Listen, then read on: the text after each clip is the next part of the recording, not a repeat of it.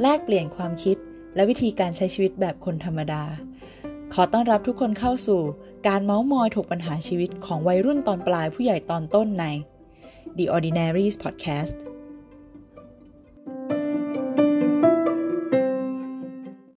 สวัสดีค่ะ เข้าสวยนะคะ รัตตินานวุฒิพันธชัย ใน EP นี้เรายังอยู่กับซันนะคะ จาก EP ที่แล้วที่เราได้ชวนซันพูดคุยถึงมุมมองและแพชชั่นของซันในการทำงาน ใน EP นี้จะเป็นอีกหัวข้อหนึ่งที่ซันอินมากๆนะคะ แล้วก็ซันอยากจะชวนเรามาพูดคุยกันค่ะ วันนี้เราจะคุยกันถึงเรื่องของความสม่ำเสมอนะคะ ความสม่ำเสมอในที่นี้ก็คือความมีวินัย หรือการฝึกฝนตัวเองอย่างต่อเนื่อง เหตุผลที่ซันอยากจะชวนคุยเรื่องนี้ก็เพราะซันน่ะเชื่อว่า ความสม่ำเสมอนี่แหละ จะเป็นหมัดเด็ดที่ทำให้คนธรรมดาธรรมดาประสบความสำเร็จได้ อะไรทำให้เขาคิดแบบนั้นแล้วความสม่ำเสมอเนี่ยมันสร้างได้ไหมหรือว่ามันเป็นเรื่องของคนขยันเท่านั้นที่ทำได้นะคะแล้วลองไปฟังมุมมองของซันในเรื่องของความสม่ำเสมอกันเลยค่ะ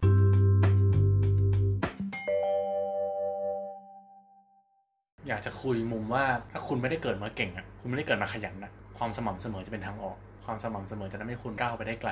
มากกว่าคนที่เก่งในระยะยาวเอ่ออ ม รู้สึกว่าอยากให้กำลังใจเด็กที่เพิ่งจบใหม่ หรือคนที่เพิ่งเริ่มทำงานแล้วรู้สึกว่าแบบสู้เพื่อนไม่ได้ หรือรู้สึกว่าตัวเองห่วยในออฟฟิศอะไรเงี้ย ก็อยากจะให้กำลังใจเพราะว่าผมก็เป็นคนไม่เก่ง อ่า ผมก็เป็นคนธรรมดาเอ่อแต่ผมคิดว่าความสม่ำเสมอเป็นกุญแจ เป็นเคล็ดลับสำคัญในการใช้ชีวิตให้ประสบความสำเร็จ ทำไมถึงคิดว่าความสม่ำเสมอจะเป็นกุญแจที่ทำให้ชนะคนที่มีความสามารถมากกว่าเราได้อะ อ่าผมเล่าเป็นเรื่องแล้วกัน อืม ก็ตอนผมเป็นนักศึกษา แล้วก็ผมได้มีโอกาสไปร่วมงานคอนเฟรนซ์อันหนึ่งที่ อืม จัดโดยองค์กรไม่เสียหากำไรเกี่ยวกับคริสเตียนในเอเชียตะวันออกก็เป็นคอนเฟรนซ์ประมาณแบบ 800พันคนอะไรเงี้ยนะ อืม ก็ไปในงานเสร็จตื่นเต้นมากเลยโหเจอแบบคนวัยรุ่นราวคราวเดียวกัน แล้วก็แพชชั่นเยอะ แล้วก็อยากเปลี่ยนโลก ไฟเราลุกไปหมดเลย แพชชั่นเราเต็มเลยแล้วรู้สึกเราอยากเปลี่ยนโลก วันนั้นผมก็เลยขอนั่งกินข้าวกับคนที่เป็นประธานองค์กรเนี่ย แล้วผมก็ได้มีโอกาสถามว่าเนี่ยผมอยากเปลี่ยนโลก คุณมีคำแนะนำอะไรไหม อืม เขาก็มองมาที่ผมแล้วก็บอกว่าเฮ้ยคุณเปลี่ยนโลกไม่ได้หรอก มันไม่ใช่หน้าที่ของคุณที่จะต้องมาเปลี่ยนโลก แต่สิ่งที่คุณทำได้คือการที่คุณ อืม ซื่อสัตย์ในสิ่งที่เล็กน้อยที่สุด ผมอยากให้คุณกลับไปเป็นลูกที่ดีของพ่อแม่ ตั้งใจเรียนทำงานบ้าน อธิษฐานอ่านหนังสือทำสิ่งที่เล็กน้อยเหล่าเนี้ยแต่ทำทุกวันซื่อสัตย์กับมัน ผมเชื่อว่าวันหนึ่งคุณก็จะได้ทำสิ่งที่ยิ่งใหญ่ จริงๆ มันเป็นคำคมมาจากพระคัมภีร์ไบเบิลของคริสเตียนที่จะมีบอกว่าผู้ที่สัตย์ซื่อในสิ่งที่เล็กน้อย ก็จะได้ดูแลรับผิดชอบในสิ่งที่ใหญ่ด้วย อืม แล้วผมเชื่อว่ามันเออมันจริงอะแล้วกลับมาเสร็จโอ้โหเหมือนถูกเปิดโลกทัศน์เลยนะ แล้วรู้สึกว่า อืม เฮ้ยเราอยากทำสิ่งที่ยิ่งใหญ่วันนี้เลยอะ อืม แต่ว่าเขาบอกเราว่าให้เรากลับมาทำงานบ้านอะ เออ เขาบอกให้เรากลับมาอ่านหนังสืออะเราแบบอะไรวะแล้วเราจะเปลี่ยนโลกได้ไงวะแต่เราฟังเสร็จแล้วรู้สึกว่าเฮ้ยโอเค อ่า เราจะลองดู ตั้งแต่นั้นมาคำคมเนี่ยมันก็กลายเป็นเหมือนหลักการการใช้ชีวิตของผมมาโดยตลอด ผมเอาจริงเอาจังเรื่องการอ่านหนังสือวันละ15 นาทีมาก อื ผมเอาจริงเอาจังเรื่องการตื่นเช้ามาอ่านพระคัมภีร์ อืม ผมเอาจริงเอาจังเรื่องการที่ผมจะเป็นลูกที่ดี ผมเลิกคิดเรื่องการเปลี่ยนโลกไปพักหนึ่ง เราแค่โฟกัสกับสิ่งที่เรารับผิดชอบ เล็กน้อยอยู่ อืม ของเราทุกวันนี้ก็พอ แล้วผมก็ตั้งใจทำสิ่งเหล่านี้มาตลอด ผ่านมาหลายปีเนี่ยผมรู้สึกว่าโอ้โหมันมันเห็นผลเลยว่ะ อืม ผมเริ่มอ่านหนังสือเยอะขึ้นเรื่อยๆเยอะขึ้นเรื่อยๆแต่ก่อนอ่านหนังสืออาจจะได้ปีละ30 เล่มตอนนี้ขึ้นมาเป็น 60 70 เล่มต่อปี อืม แล้วรู้สึกว่าไอ้ภาวนานั่งสมาธิตลอดมันทำให้สุขภาพจิตของผมมันอยู่ในจุดที่มันสเตเบิลทีเดียวไอ้การรับผิดชอบในสิ่งเล็กน้อยเหล่านั้นน่ะ อืม มันกลายเป็นตัวพิสูจน์ว่าเราพร้อมที่จะรับผิดชอบในสิ่งที่ใหญ่ขึ้นเรื่อย อืม ๆ แล้วผมคิดว่าหลายคนก็เริ่มเห็น ผมก็ได้ทำสิ่งใหญ่ขึ้นเรื่อยๆ โดยที่ไม่ได้ตั้งใจด้วยซ้ำ อืม การฝึกฝนตัวเองมากขึ้นอ่ะ มันกลายเป็นจุดที่ทำให้ผมเติบโตได้แบบ exponential ขึ้นเรื่อย อื ๆ ม เมื่อเทียบกับคนที่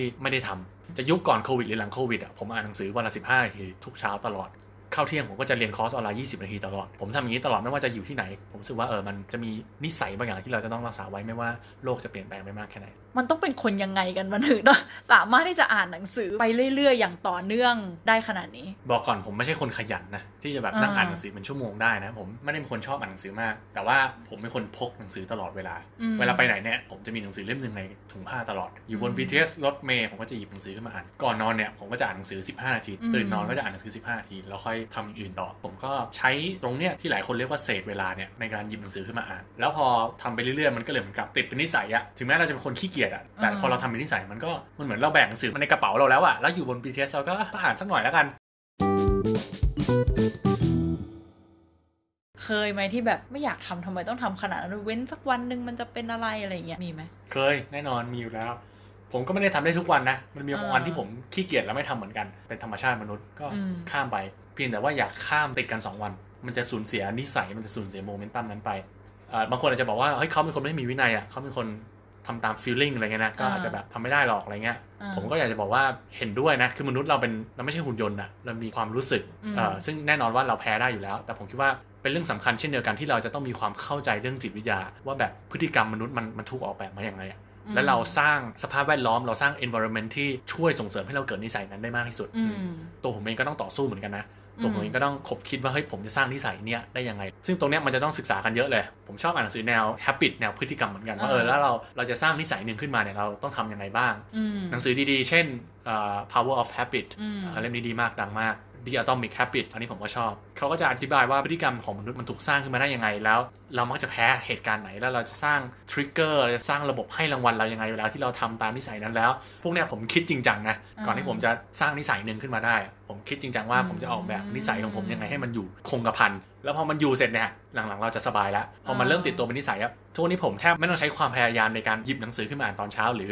ไม่ต้องใช้ความพยายามในการเรียนคอร์สออนไลน์ตอนกลางวันละเพราะมัน อ่า ทำมาทุกวันอะพอทำจนนิสัยเสร็จร่างกายแล้วก็ไม่ได้ต้องต่อสู้อะไรมากมายในการที่จะต้องทำมันต่อ ดังนั้นก็ขอตอบว่าใช้จิตวิทยาใช้วิทยาศาสตร์เข้าสู้แล้วกัน ในการสร้างสร้างนิสัยนี้ให้ได้ มีอะไรที่แบบทำแล้วแบบไม่รอดบ้างไหม โอ้ยมีแน่นอนมีแน่นอน ผมว่านิสัยมันต้องปรับตามความเหมาะสมด้วยนะ อืม บางครั้งอ่ะผมทำไปอ่ะแล้วมันไม่เหมาะกับเราอ่ะ อืม ก็ต้องเลิกยกตัวอย่างเช่น ผมเคยมีความตั้งใจว่าอยากจะนอนเร็วตื่นเช้า ผมตั้งนิสัยของผมว่าแบบ ผมจะต้องนอนก่อนห้าทุ่มสมมุตินะแล้วจะตื่น6กโมงเจ็ดโมงอะไรเงี้ยนะก็พยายามตื่นเช้าขึ้น อืม ผมใช้ทฤษฎีที่เรียนรู้มาโอเค เออ เราเซตทริกเกอร์ของเราคือเราจะโทรศัพท์คุยกับแฟนตอนสี่ทุ่มทุกวัน อ่า พอคุยเสร็จปุ๊บเรานอนปุ๊บเราเอามือโยนมือถือออกไปแล้วเราจะปิดไฟนอน ตื่นมาแล้วเราต้องให้รางวัลเราโหลดแอป สร้างนิสัยมาแล้วเราจะติ๊กถูกว่า อ่า แบบเราทำได้ในวันนี้แล้วเราจะดูว่าเราทำได้ติดกันกี่วันอะไรเงี้ย อ่าอ่ แล้วคิดมาหมดทุกกลยุทธ์ว่าเราจะต้องตื่นเช้าให้ได้ แล้วเราจะตื่นมาวิ่ง มีช่วงหนึ่งตื่นเช้ามาจ็อกกิ้งได้ แล้วรู้สึกว่าโหแบบสดชื่นมากเลยว่ะโหเฮลตี้เนี่ยแหละ วิถีชีวิตที่เราอยากจะเป็น อ่า ทำไปได้อาทิตย์เดียวเท่านั้นแหละ พบ โอ้ ว่ามั มันเริ่มไม่ไหวว่ะ เออ ตื่นเช้าแล้วมันง่วง แล้วรู้สึกกลางคืนเรานอนไม่หลับ เย็นนี้มีนัดกับเพื่อนกลับบ้านมา อืม สามทุ่มครึ่งเอาละกว่าจะเคลียร์งานจบสี่ทุ่มครึ่งอาบน้ำห้าทุ่ม อ่า โทรคุยกับแฟนเสร็จกว่าจะมีอ่านหนังสือกลางคืนไอ้อะไรอีก เออ โอ้โห เออเออน อนเที่ยงคืนพรุ่งนี้ เออ ไม่ไหวแล้วโอเคพรุ่งนี้บาย อ่า งานผมกลางคืนมันเยอะแล้วผม เออ ต้องไปเจอเพื่อนตอนเย็นเยอะแล้วเรารู้สึกว่าเราไม่ได้พร้อมอยากจะเสียสละจุดนั้นด้วย อืม ผมก็เลยรู้สึกว่าโอเค งั้นสิ่งนี้อาจจะไม่เหมาะยอมแพ้ อืม ก็จะเรียกว่าล้มเหลวก็ได้ จะเรียกว่ายอมแพ้ก็ได้ แต่ถ้าเรายอมแพ้อะก็เพราะเรายอมแพ้พบว่ามันไม่เหมาะกับเราจริง เออ ๆ ไม่ใช่ยอมแพ้เพราะว่าเรา ขี้เกียจ ขี้เกียจ เออ มันควรจะยอมแพ้เพราะว่าเราพบว่าโอเคไลฟ์สไตล์เราไม่ได้ มันไม่เหมาะกับเรา แต่ถ้ายอมแพ้เพราะขี้เกียจเนี่ย ควรจะใช้ ชาเลนจ์ตัวเองอ่ะ เออ สู้ ควร ท้า ควรจะ ทาย สู้อ่ะ ควรจะหาวิธีการมาบังคับตัวเองให้ให้มันทำได้ เราได้ยินผู้ใหญ่พูดเยอะว่าไอเด็กสมัยเนี้ยมันแบบหยิบโยงอ่ะ คืออารมณ์แบบทำอะไรได้แบบนิดๆหน่อยๆ แล้วก็ เลิก เลิกอะไรเงี้ย งานไม่พอใจเปลี่ยนงานไม่ยอมแบบฝึกฝนตัวเองอะไรเงี้ย ยอมแพ้เร็ว เออประมาณนั้น ซึ่งเราก็ไม่รู้ไงว่าแบบมันเป็นเพราะอะไร เขาอาจจะหาตัวเองแล้วมันไม่เหมาะจริง ๆ หรือเขาอาจจะล้มเลิกเร็วจริง ๆ ก็ได้อะไรเงี้ย ผมเห็นด้วยครึ่งหนึ่งแล้วกัน อืม ที่เขาบอกว่าเด็กรุ่นใหม่มีความอดทนลดลง อืม แต่ผมคิดว่าไม่เกี่ยวกับเรื่อง habit อันนี้คิดว่า อืม ส่วนตัวมองมองแยกกันนะ ตัวผมเองอะ่ะผมเห็นเลยความอดทนของผมเนี่ยต่ำกว่าคนที่เป็นรุ่นพ่อแม่ผมเยอะมาก อืม ซึ่งผมคิดว่าอันนี้ก็ค่อนข้างเป็นวิทยาศาสตร์ระดับหนึ่งนะ ระดับสมาธิในการจดจ่อ attention span อะ อืม เด็กรุ่นใหม่ก็สั้นลงเรื่อยๆ เมื่อเทียบกับ อืม ผู้ใหญ่ อาจจะเพอสภาพแวดล้อมที่เราโตมา instant gratification มันมีตลอดเวลาเรา อ่า เบื่อเราก็หยิบ Facebook มาเล่น เราเบื่อเราก็ดู TikTok เราเอ่ออยากรู้อะไรเราก็ Google ไปก็เจอเลยอะไรเงี้ยแต่ผู้ใหญ่เขาไม่ได้โตมาในยุคนั้นดังนั้นเขาก็มีแนวโน้มที่จะมีความอดทนมากกว่า แต่ผมมองว่าในอีกมุมหนึ่งอ่ะเพราะคนรุ่นใหม่อดทนน้อย มันจึงทำให้เขาอินโนเวทอ่ะมันจึงทำให้เขาสร้างสรรค์สิ่งดีๆขึ้นมาได้ อืม เพราะเราไม่อยากอดทนรอแท็กซี่อ่ะ อ่ เราเลยต้องสร้าง Uber เราขี้เกียจเดินไปร้านชานมไข่มุกด้วยตัวเอง อืม Grab มันเลยออก Grab Food มา เพื่อทำให้เราสะดวกสบายขึ้น ผมมองว่าเด็กรุ่นใหม่อดทนต่ำก็จริง แต่เป็นตัว drive ที่ทำให้เกิดนวัตกรรมใหม่ๆขึ้นมา แต่ในอีกแง่หนึ่งอ่ะผมมองพฤติกรรมมนุษย์ทั้งหมดอ่ะมันกลายเป็นเรื่องของระบบ reward อะถ้าเราทำอันนี้แล้วเรารู้สึกดี เราก็จะทำมันต่อ เรากินของอร่อย แล้วเรามีความสุขเราก็กินต่อ เราเอามือไปลนไฟแล้วเราร้อนเราก็รีบดึงมือออกมาเพราะมันเจ็บ อ่า อันนี้มันเป็นพฤติกรรมทั่วไปของมนุษย์ เด็กฟัง อ่า เลคเชอร์แล้วมันเบื่อ มันก็หยิบ Facebook มาเล่น เพราะเล่น Facebook แล้วมันได้เอ่อ somehow โดพามีนอะไรมันหลั่งออกมาทำให้มันมีความสุข ดังนั้นผมมองว่าถ้าเข้าใจจุดเนี้ยเราสามารถออกแบบพฤติกรรม ให้เด็กมันมีความอดทน ยกตัวอย่างเช่น แอปในการเรียนภาษาต่าง อืม อาจจะรู้จัก Duolingo สามารถเรียนรู้คำศัพท์ใหม่ๆได้ อืม แต่ทีเนี้ยเขาเข้าใจพฤติกรรมของมนุษย์เป็นอย่างดี เขาเลยออกแบบให้เป็นเกม ยิ่งเล่น อืม ก็ยิ่งเข้าใจ และรู้สึกได้ achieve อะไรบางอย่าง ได้บรรลุอะไรบางอย่าง แล้วก็ได้คะแนนเพิ่มได้อะไรเงี้ยนะ ก็เข้ามาเรื่อยๆ จะบอกว่าเด็กที่เขาเล่นแอป Duolingo ทุกวันน่ะไม่มีวินัยหรือเปล่า ก็มองมุมหนึงอาจจะบอกโหเด็กพวกนี้โคตรมีวินัยเลยนะ เออ เข้าไปเรียนภาษาทุกวันเลย แต่เอาเข้าจริงแล้วอะไอ้ความมีวินัยความอดทนความสม่ำเสมอของเขาอันนั้นอะ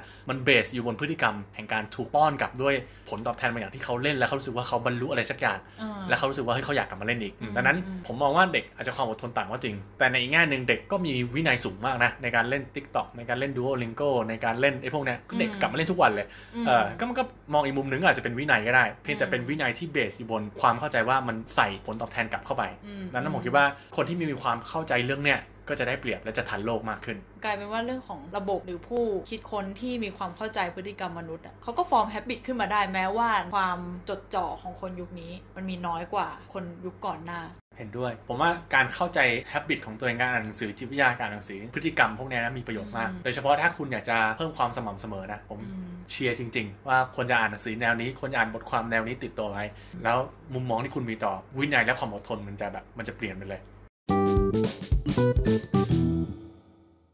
อยากจะให้ซันทิ้งท้ายนิดนึง ถ้าอยากจะฝากคนที่ฟังแล้วแบบเริ่มมีแรงฮึดแล้วว่าอยากจะลองไปทำอะไรให้สม่ำเสมอ มีอะไรอยากจะฝากถึงผู้ฟังไหม ก็เป็นกำลังใจให้คนที่อยากจะเริ่มต้นทำแล้วกัน ผมชอบหนังสือเล่มหนึ่งมาก ชื่อ The Compound Effect อืม เป็นหนังสือที่พูดถึงเรื่องการที่คุณสะสมนิสัยเล็กๆน้อยๆอย่างละนิดไปเรื่อยๆอะแล้วเขาจะชี้ให้เห็นว่ามันจะสร้างการเปลี่ยนแปลงให้กับชีวิตคุณในระยะยาวในระดับแบบเติบโตแบบทวีคูณเลย อืม มีโคดอันหนึงในหนังสือที่เขาบอกว่าสิ่งที่แยกผู้สำเร็จกับผู้ล้มเหลวออกจากกัน อืม ก็คือกิจวัตรประจำวัน อื ค ม นที่ประสบความสำเร็จจะมีกิจวัตรประจำวันบางอย่างที่ดีมีประโยชน์ในขณะที่ผู้ที่ล้มเหลวจะไม่มีกิจวัตรประจำวันที่ดีหรือมีประโยชน์เขายกตัวอย่างนักบาสที่ชื่อแบร r ี่เบิร์ดฮะเขาบอกว่าเป็นนักบาสตำนาน สิ่งที่แบร r ี่เบิร์ดทำคือทุกเช้าเขาจะไปฝึกชูตสามแต้ม500 ครั้งทุกวันแล้วก็ทำมาตลอด โอ้ ผมเชื่อว่าคนที่ประสบความสำเร็จเนี่ยมันจะมีเรื่องอะไรประมาณเนี้ยที่คนอื่นไม่รู้อะ อืม แต่ว่าเขาเขาทำทุกวันเขาฝึกฝนตัวเองทุกวัน อื อืม ม อยากจะเป็นกำลังใจให้คนธรรมดาแล้วกันที่รู้สึกว่าตัวเองอาจจะไม่ได้มีระดับสมองหัวกะทิไม่ได้เป็นคนขยันมากมาย แต่ผมเชื่อว่าความสม่ำเสมอทุกคนสร้างได้ อาจจะต้องใช้ความเข้าใจเยอะหน่อย ว่าจะดัดแปลงสภาพแวดล้อมจะทำยังไงกับจิตวิทยาของเราอะไรเงี้ยนะให้เราเกิดนิสัย แต่ผมเชื่อว่าเป็นสิ่งที่ทุกคนเริ่มต้นทำได้ แล้วก็ช่วงแรก ๆ มันจะท้อใจหน่อย อืม ๆช่วงแรกๆที่เราเริ่มหยุดกินของทอด ช่วงแรกที่เราเริ่มมากินผัก ช่วงแรกๆที่เราเริ่มเก็บเงิน อ่า ช่วงแรกที่เราเริ่มอ่านหนังสือ คุณจะเจอหุบเหวแห่งการยอมแพ้ โอ๊ยไม่เอาละแบบไม่อยากไปต่อเลยแบบ เออ เลิกดีกว่าไม่เหมาะกับเรามั้งอะไรเงี้ยอย่าเพิ่งรีบยอมแพ้อะ อ่ ก้าวข้ามหุบเหวแห่งการยอมแพ้นั้นไปให้ได้ ถ้ากระโดดก้าวข้ามไปได้นะ และคุณทำจนมันเป็นนิสัยได้นะ มันจะสร้างความแตกต่างให้กับชีวิตของเราแบบทวีคูณอย่างเห็นผลลัพธ์อะ อืม คนที่อ่านหนังสือปีละ 20 เล่มกับคนที่ไม่อ่านหนังสือเลยอ่ะภายใน 5 ปีอ่ะเขาจะมีคลังความรู้หนังสือต่างกัน 100 เล่มอ่ะ อืม มันห่างกันมากนะ100 เล่มอ่ะเออแล้วคิดดูดิถ้ามันเป็น 10 ปี 20 ปีอ่ะ อื ความรู้ในหนังสือเหล่านั้นนะที่มันถูกเก็บมาเรื่อยๆ โห มันจะทวีคูณกันหลายเท่าเลย ดังนั้นเป็นกำลังใจให้ทุกคนที่อยากจะเริ่มต้นสร้างนิสัยดีๆ แล้วกัน ผมเชื่อว่าคุณไม่ต้องเป็นอัจฉริยะก็ได้ แต่ถ้าคุณสม่ำเสมอ สุดท้ายคุณจะชนะความอัจฉริยะได้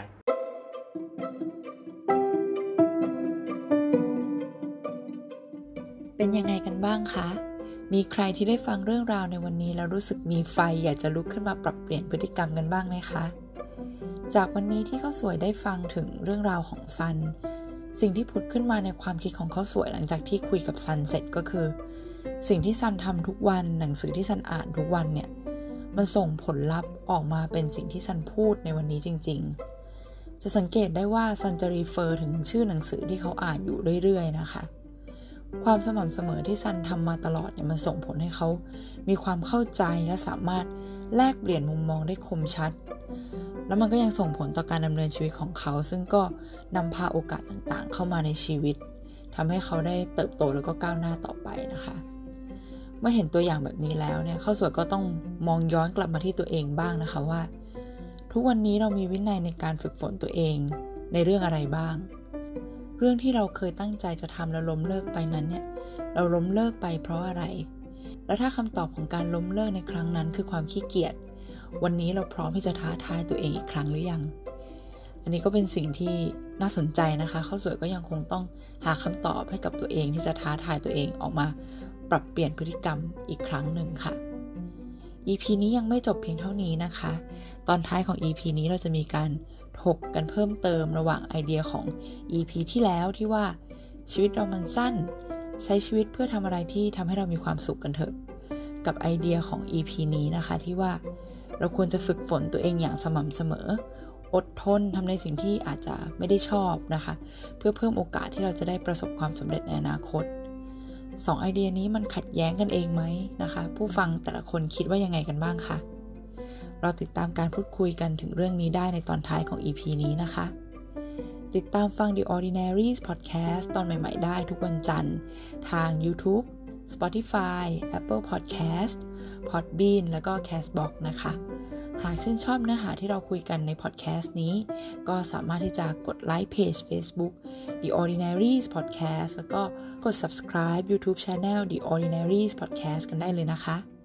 หวังว่าผู้ฟังจะได้แง่คิดจากแขกรับเชิญคนธรรมดาของเราในวันนี้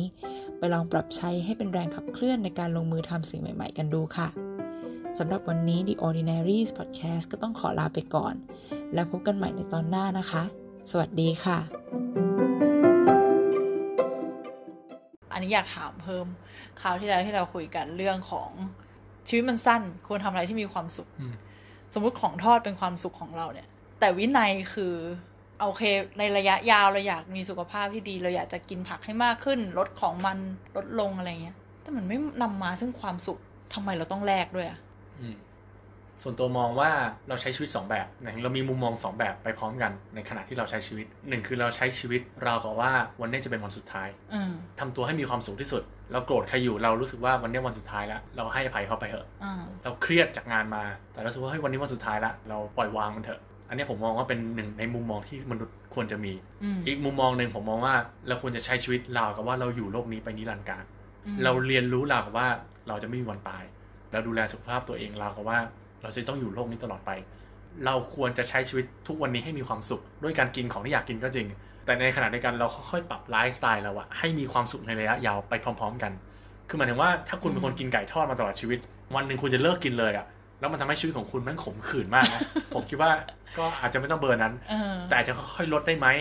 คือบางคนมันกินผักแล้วมีความสุขนะ ออ เพราะว่าเขาเขาปรับไลฟ์สไตล์เขาได้แล้วอะดังนั้นคุณอาจจะค่อยๆ ขยับไลฟ์สไตล์ของคุณ แน่นอนว่าคุณอาจจะขยับมากินผักล้วนไม่ไหว เราค่อยๆ ปรับมันไปได้ไหมอ่ะ อืม จากกินไก่ทอด7วันเหลือ 6 วันได้ไหม แล้วกินผัก 1 วัน อืม แล้วค่อยๆ ขยับพอเราเริ่มกินผักจนชิน อ่ะ กินสัปดาห์ละ2วันได้ไหม แล้วลดของทอดลง อืม แล้วเราค่อยๆ ขยับมันมาเรื่อยๆ แบบเนี้ย จนวันหนึ่งที่คุณกินผักแล้วมีความสุขอะ อืม เอาผมว่าวันนั้นแหละ ดังนั้นก็ในแง่หนึ่งเราก็ใช้ชีวิตให้เรามีความสุขวันนี้ซะ ในขณะเดียวกันเราก็รู้ตัวตลอดเวลาว่าเฮ้ยเราอาจจะได้ใช้ชีวิตอยู่ตลอดไป แล้วค่อยๆขยับไลฟ์สไตล์มันให้มีความสุขในระยะยาวมากยิ่งขึ้น ก็ อืม ผมว่าต้องบาลานซ์ทั้งสองฝั่ง มองว่ายังไงบ้างตอบคำถามไหม ดีดีเรามองคล้ายๆกันว่า